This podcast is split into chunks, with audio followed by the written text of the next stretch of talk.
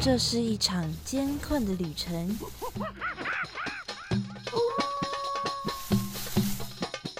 也是一场精彩绝伦的冒险。欢迎进入美好的动物世界，打开你的耳朵，用心感受。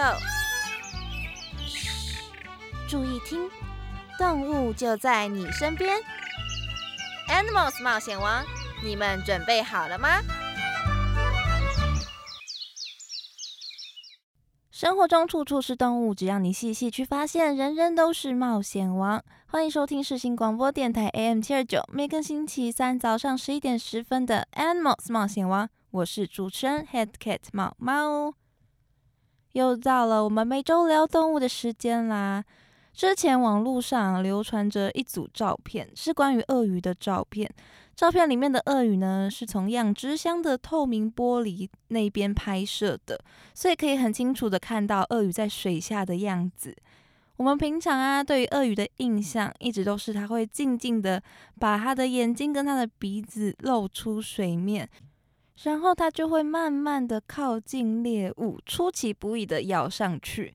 如果鳄鱼是在慢慢接近猎物的话，我们就可以看到它水面上面除了它的鼻子跟它的眼睛之外，还可以看到它露出一点它的背部。那是因为它是在游动的，所以它的身体呢是呈现跟水面平行一直线的姿势，也是我们一直以为哦，这个是鳄鱼它在水里面的样子，是呈现一个趴在水里的姿势。但是事实上呢，经过那一组照片之后证实。如果只是露出它的眼睛跟鼻子在警戒四周的这个鳄鱼的话，它们不动的话呢，身体是会呈现一个放松的姿态，它会把身体往下垂，等同于是站在水里面哦。我还记得我们在介绍蝙蝠的时候有介绍过内温跟外温动物，鳄鱼它很明显就是外温动物的，所以它们的身体不会自己调节体温。就也不需要很多的能量来维持体温，代谢是比较低的。在低代谢的一个情况之下，鳄鱼它们看起来就会懒懒的、懒洋洋的。所以跟它们很锐利的双眼不同哦，它们在水下面是一个懒散的站姿，这就让大家觉得鳄鱼有多了一点可爱的感觉哦，觉得鳄鱼好像呆萌呆萌的。所以说，真的是越了解动物，动物往往也就会给我们越多的惊喜。那么，鳄鱼还有哪些值得我们惊喜的故事呢？马上就来进入我们的动物大百科，来一起分享关于鳄鱼的事情吧。哇，那里有好多动物哦，真的哎！可是我一个都不认识哎。哎哎，有一只动物朝我们走过来了，该怎么办呢？别担心。看我的法宝！快点告诉我们吧，动物大百科。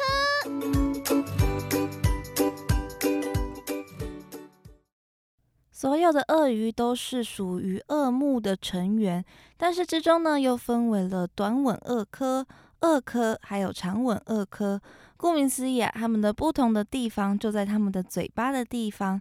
短吻鳄的嘴巴呢，它比较宽，而且它的上颚比它的下颚大，所以当它的嘴巴合起来的时候呢，你只会看得到它们上排的牙齿。而鳄科的鳄鱼呢，它们的嘴巴比较窄，它们上下颚的大小是差不多的，所以看得到下排的牙齿。而长吻鳄呢，则是嘴巴非常的细长，所以才叫长吻鳄嘛。它们嘴巴合起来的时候啊，牙齿呢会互相上下交错，所以全部的牙齿呢都会露出来哦。大家对鳄鱼啊最有印象的，应该就是它们躲在水里面露出眼睛的画面了。鳄鱼的眼睛跟耳孔。都在它们头顶比较高的地方，鼻孔呢也在嘴喙前面啊，突出一块是高耸起来的，所以它们眼睛跟鼻子都是高高的凸起来的，这让鳄鱼它们啊大部分的身体都能够淹没在水面下，但是该露出来的耳朵、眼睛跟鼻子呢，都可以安然的露出水面。当鳄鱼潜入到水里面之后哦，它们眼睛上会有一层瞬膜覆盖住它们的眼睛。虽然鳄鱼它们在水里面的时候，其实也是看不太清楚，它们视力在水里面也是不太好的。但是露出水面的时候哦，哦，它们的眼睛可就厉害了。鳄鱼的眼睛啊，有一种移动的狭缝状视网膜，它可以像猫的眼睛一样哦，靠着缩放这个视网膜来帮助鳄鱼控制进入它们眼睛光线能量。所以在大太阳底下的鳄鱼啊，它们的眼睛也是会细细尖尖，像针一样的竖通。这个也让鳄鱼呢，它们在光线比较微弱的情况下，也能够有良好的视力。鳄鱼的眼睛在晚上的时候也是会反光的哦。它们的眼睛后面呢，有着薄薄像是镜子一样的构造，可以把眼睛没有吸收进去的光线呢，再反射回去。所以鳄鱼在晚上也是可以看得非常清楚的，夜视能力是非常好的，而且还会反射着亮亮的反光哦，眼睛是会发光的。来自西劳利西澳大利亚大学的尼古拉斯跟他的同事们，曾经就对三条年轻的咸水鳄跟两条淡水鳄的眼睛进行了详细的研究。他们对鳄鱼的眼睛啊进行解剖还有检测，发现两种鳄鱼的眼睛里面啊都有三种类型的单锥体。所谓的锥体呢，就是指眼睛视网膜的感光细胞中啊负责辨识颜色的细胞。而鳄鱼的锥体让鳄鱼可以很好的辨别色彩，但是淡水鳄啊，比咸水鳄对于红色这个颜色是更加的敏感。可能推测呢，是为了帮助淡水鳄在溪流啊和河流这些红光比较多的地方，可以更方便的看东西。而不管是淡水鳄或是咸水鳄，这两种鳄鱼都有蛮高的水平向空间视敏度。因为鳄鱼啊，通常只会把眼睛露出水面之后，它们就会呆着不动，长达好几个小时。所以这个水平向事物看东西的能力啊，就可以确保这些鳄鱼能够来回左右的扫视猎物，而不用摇头晃脑的转头改变视线了。在西方啊，有一句谚语叫做 “crocodile's tears”，翻译过来呢，就是鳄鱼的眼泪。这个典故啊，在古埃及文献里面有记载说，如果鳄鱼在水边发现了人，就会用尽一切的方法杀死它，然后流着眼泪把它吃掉。所以，当有人说鳄鱼的眼泪的时候，就是在指这个人他很为善加慈悲。而鳄鱼在岸上啊，边吃的猎物，眼睛一边闪着泪光的流泪的情景哦，现实中是真的有出现过这样的情景的。而他所流出来的那个所谓的慈悲的眼泪呢，其实只是因为他眼睛太干，所以鳄鱼眼睛上面的瞬膜就分泌出了润滑眼睛用的眼泪。在爬行动物的第三眼睑，也就是所谓的瞬膜上面，有一个叫做哈氏腺的腺体，它能够分泌出咸咸的液体来湿润鳄鱼太过干涩的眼睛。除此之外，鳄鱼在吃猎物的时候，它张大嘴巴进行咬合动作，可能也会经由这个咬合的动作呢，压迫到它的鼻窦，牵引到泪腺，所以鳄鱼啊，在吃猎物的时候才会流眼泪。要么呢，就是因为它在岸上的时候眼睛太干；要么就是它咬猎物的时候咬到压迫到泪腺，所以才会流眼泪。就像我们用力的眨眼、皱鼻子的时候，也会压迫到我们的泪腺，眼睛呢就会比较湿润，就会有一点流泪的感觉。大多数的爬行动物啊，还有鸟类的肾啊，都不像海生的哺乳动物来的有效率，所以栖息在海水里面的海蛇、海棕蜥、海龟还有海鸟呢，都会转用另外一套系统来维持体内离子的恒定。而这个构造啊，就是所谓的盐腺。像我们熟知的海龟啊，它的盐腺就在它的泪腺当中，所以海龟的眼泪啊，就是为了排出体内多余的盐分，就会非常的咸哦，盐度非常的高。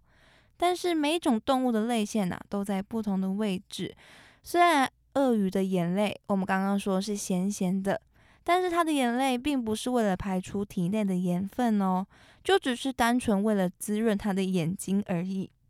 鳄鱼它们除了眼泪咸咸的之外啊，有个地方其实比它们的眼泪还要更咸，那就是鳄鱼的口水。所以鳄鱼它们排出盐分的盐腺呐，其实就在它们的嘴巴里面哦，就在它们的舌头上面，叫做舌下腺。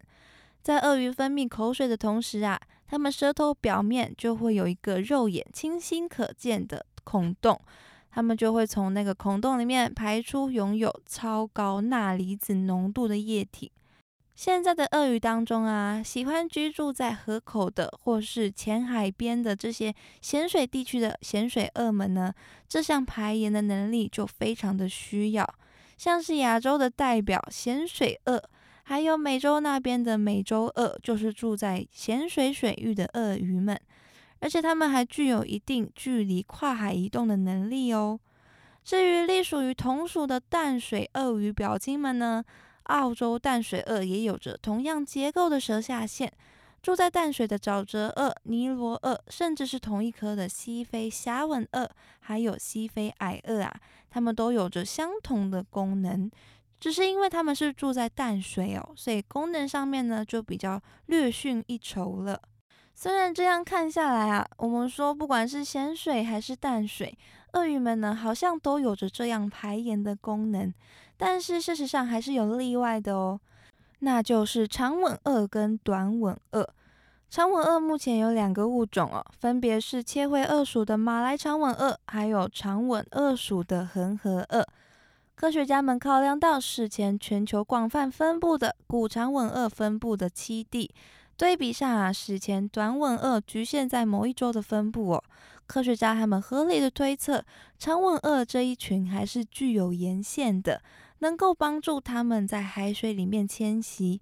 拓殖到新的大洲去移居。但是到了现在啊，在长吻鳄们适应淡水的生活之后，他们就把排盐的这个功能给丢弃了。所以在长吻鳄中啊，虽然它们的舌头上都有发现到沿线的通道，但是它们只光有沿线，这个沿线有的排盐的功能呢，却是没有任何的作用的。至于短吻鳄啊，它们则是都没有这样光用眼睛就可以看到的那个排盐的大型的孔洞，所以它们的舌头上的孔洞呢，要用显微镜才看得到，已经丧失了排盐的功能了。孔洞啊，单纯只是为了要分泌出口水而已。像是美洲短吻鳄，它的排盐功能啊，就非常非常的差。眼镜凯门鳄呢，它们则是已经完全没有办法排出盐分了。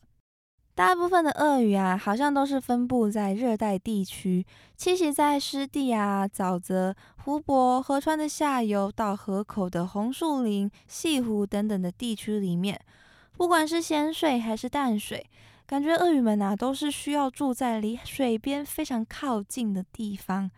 但是，隶属于凯门鳄亚科的两种古鳄属的侏儒鳄、盾吻古鳄，还有锥吻古鳄，它们呢栖息的地方啊，就跟我们认知的不太一样哦。它们可以生活在离水边几百公尺的地方，而且侏儒鳄们，它们有一个很奇特的生理机能。我们很常可以从影片或是照片看到哦，鳄鱼它们张大嘴巴在岸边晒太阳的情景。因为鳄鱼它们是外温动物，所以到了天气比较冷的时候呢，鳄鱼它们就会爬到岸上去做日光浴来调节它们的体温。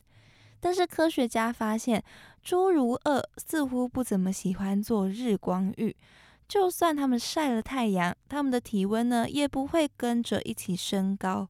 到了冬天的时候，它们要么就是躲在河岸下面长长的土洞里面。不然就是会远离水边，待在落叶堆里面哦，把自己埋进落叶堆底下，或者是藏在倒立的木头底下，或者是躲在中空的木头里面。而这样的行为就揭露了侏儒鳄它们相当特殊的生理绝活。它们比起其他的鳄鱼来说，更能够忍受比较低的温度，低于二十度的水温，对他们来说。只是一块小蛋糕而已，像是史氏侏儒鳄，它们甚至还会出没在海拔一千三百公尺高的山区急流里面，那边水的水温啊只有十四度而已哦，超级冰的。从体温上面来看呢，大多数的鳄鱼种类，包括住在纬度比较高的温带地区的两种短吻鳄，它们的体温呢，至少也都有三十度以上。但是库氏侏儒鳄的体温每个月平均只有二十一点六度左右哦，而且相较相较于周遭环境的气温还有水温，侏儒鳄的体温呢，整年下来的变动都不太大。这样的机制啊，让它们可以生活在跟其他鳄鱼比较不一样的地方，跟不同的鳄鱼呢都能够和平的生活在一起。说到温度。很多爬行动物的性别啊，也是跟温度有关联的哦。以鳄鱼来说，如果温度是介在三十度以下的话，那么就会是雌性的小鳄鱼；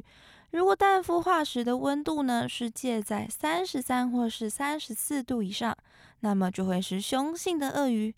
那么如果是在三十到三十三度之间的温度的话呢？就有可能啊，这一窝里面呢会有雌的，也会有雄性的鳄鱼喽。虽然鳄鱼的块头非常的大，给人感觉的印象也都是很凶猛威武的，但是鳄鱼他们对它的小孩呀是非常照顾的哦。鳄鱼是爬行动物当中少数会抚育亲代、照顾小孩的类群哦。雌鳄啊在繁殖之前会上岸精心挑选一个适合下蛋的地点。有的时候啊，还需要为了抢地点呢，会大打出手一番。等到他们找到适合的地方之后啊，他们就会做出一个用大量的落叶、细枝还有泥土搭建起来的种巢，会在地上啊堆出一个凸起的堆起物，或者呢，他们会在河岸边挖出一个碗盆形状的土洞。不同品种的鳄鱼啊，就会筑出不一样的窝来。在搭建好这些窝之后呢，雌鳄啊就会开始产蛋，从十几颗到九十几颗蛋不等哦。每种种类产下的数量不同。等到鳄鱼妈妈产完之后，它们就会在窝上面再铺上一层巢材，让里面逐渐腐殖化的有机质或者是土壤能够给蛋传递热能，滋养蛋里面的胚胎。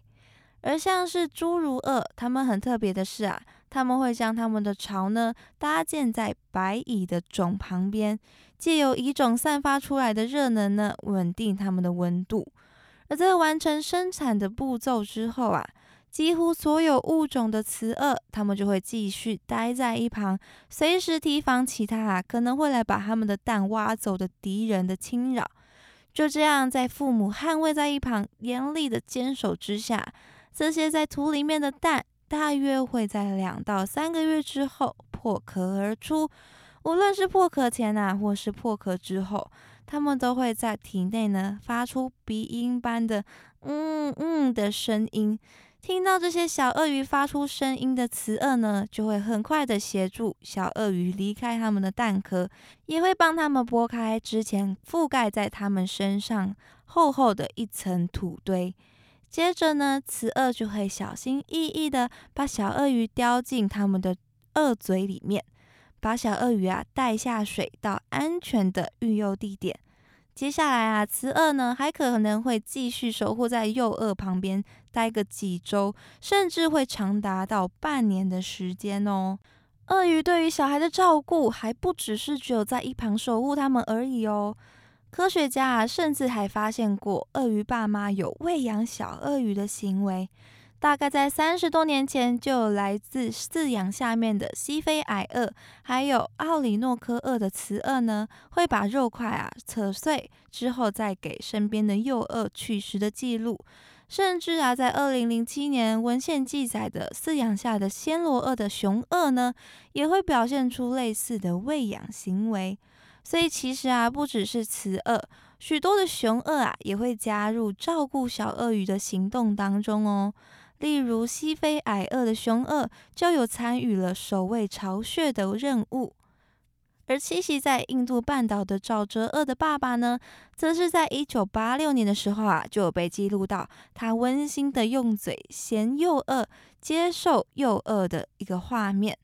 还有记录是暹罗鳄的爸爸在配偶接送幼鳄的时候哦，会一直陪伴在身边保护他们。所以鳄鱼啊，在它们严厉的外表之下，其实是有着一颗爱又温暖的一颗心呢。但是这一份温柔呢，毕竟是对待他们自己的小孩。如果我们遇到鳄鱼的话，还是要赶快跑的。到了一些鳄鱼可能会出没的沼泽啊，或者是河流当中的时候，也要张大眼睛哦，留意附近有没有鳄鱼在旁边埋伏。不然等到距离够近的时候，鳄鱼张嘴攻击就来不及跑了。鳄鱼会把猎物整个拖到水里面，让猎物窒息而亡，或者呢会使出最让人印象深刻的绝招，那就是鳄鱼的死亡旋转了。鳄鱼啊会咬住猎物，然后旋转整个身体，硬生生的就从猎物身上扯下一块肉来，真的是非常可怕哦。曾经啊，就有鳄鱼的饲育员被使出了这个绝招，他的整只手臂就这样被扯了下来，非常的可怕。所以大家到野外一定要小心哦，因为就算是在台湾啊，也有可能会遇到一些在野外从繁殖场面跑出来，甚至呢是从私人的牧场逃跑，或者是被宠物野放的鳄鱼流浪在野外的。这些外来种的鳄鱼啊，流浪在外面，不但会造成生态上面外来种的问题，也有可能会伤害到一般的人类哦。所以，如果有进行鳄鱼养殖或者是饲养鳄鱼当宠物的大家，真的不要随便弃养鳄鱼哦。当然，不只是鳄鱼啊，所有的宠物呢，大家都要负起责任，好好的照顾它。随意的弃养是一种不尊重、不负责的行为哦。目前在台湾本岛上面呢是没有任何原生种的鳄鱼的，所以如果你看到鳄鱼的话，几乎可以断定啊，就一定是外来种的鳄鱼了。但是除了这些外来种的鳄鱼啊，台湾在很久很久以前其实也是有鳄鱼居住的哦。台湾目前最早记录到鳄鱼化石的时候，是在一九三六年的时候，在台南左镇出土的口吻部化石的碎片。但是很不幸的，这个碎片的标本呢，在二次世界大战中毁坏了。而在第二次的原生鳄鱼啊，则是在一九七二年发表的，在同样的地层中啊，找到了更加完整的鳄鱼的化石。包括了牙齿，还有部分的头颅，还有下颚。目前，这个鳄鱼头的化石被保存在日本国立科学博物馆当中。出土的年代是在上新世，大概是两百到三百万年前。学者认为，哦，这可能是某个尚未被描述的马来鳄。而之后，事隔三十四年，二零零六年的时候。澎湖的西屿乡的内安油气区啊，出土了一具惊为天人、保存相当完整的鳄类的化石。整个化石的头骨只有最前端，还有右后方缺失。身体的部分呢，大体上也只是少了一双手、双脚趾，还有后段的一小节尾巴，是目前台湾出土最完整的脊椎动物的化石了。目前呢，这具在澎湖发现的化石放在我们的科博馆当中。这个鳄鱼化石啊，经过鉴定后，发现它是属于长吻鳄科的马来鳄亚科的成员。而在澎湖发现的这具鳄鱼化石的鳄鱼头骨和缝线，还有内鼻孔等等的构造啊，都跟现在发现到的品种都不太一样。所以经过许多的资料文献的比对之后，证实了这具化石是新品种的鳄鱼哦。在二零零九年的时候，就由科博馆馆内的单希英跟陈延年研究员进行发表。学名呢的署名啊，就冠上了“澎湖”这两个字，因为是在澎湖发现的嘛。而种名呢，则是为了要纪念发现到这具化石的怪手司机潘明国先生，所以啊，它的种名呢就是潘。中文名啊叫做潘氏澎湖鳄，出土的年代是在中兴市，大概是在一千五百到一千七百万年前。恢复后啊，这具化石的体型呢，足足有五公尺长哦。在现在啊，跟澎湖鳄属于同一个亚科的鳄鱼呢，就只剩下马来长吻鳄这一种而已了。它们分布在东南亚一带。这个马来长吻鳄啊，也是前几年木栅动物园成功在圈养的环境之下繁殖出的小鳄鱼的鳄种。